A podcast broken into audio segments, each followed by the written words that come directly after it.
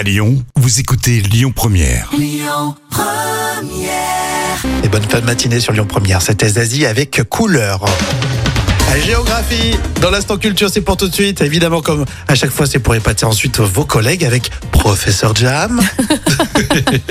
On va parler aujourd'hui de la sécheresse hivernale. C'est de plus en plus de l'actualité, c'est vrai. Est-ce que c'est possible, euh, la sécheresse hivernale, Jam Alors oui, euh, le saviez-vous, le terme sécheresse hivernale, c'est une expression qui fait référence à une période de temps anormalement sec et doux pendant les mois d'hiver. Mhm.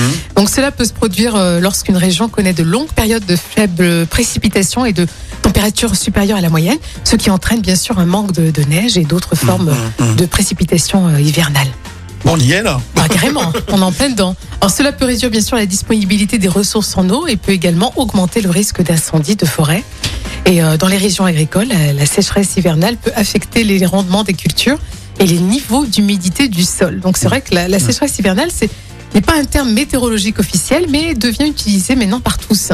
On est mal, j'ai l'impression quand même, hein, parce Ouais. que qui dit euh, sécheresse hivernale dit euh, sécheresse ensuite l'été. Hein. Oui, exactement. Mais c'est vrai que c'est inquiétant pour le, voilà, on va dire le réchauffement climatique. Et, euh, Est-ce qu'on peut parler aussi de canicule hivernale? Euh, Là, là, ça se complique. Oui, là. ça se Je crois que complique. les amis, si un jour il y a une sécheresse hivernale plus la canicule hivernale, euh, ouais, il faut plus sortir. hein. oui, exactement. Alors je me demandais si tu allais faire un petit lapsus sur sécheresse. euh, Euh, oui, oui, tu as raison. On aurait pu aussi confondre avec la sécheresse euh, euh, vaginale. voilà, c'est ça, exactement. ouais. Euh, c'est deux salles, deux ambiances, Bon, pas pareil. très hein. Bon, tu, tu peux- tu pourras peut-être en parler demain. Euh, bien sûr. fait un joli teasing, ça les gens ils vont rester, t'inquiète pas. Oui, je pense que ça sera intéressant.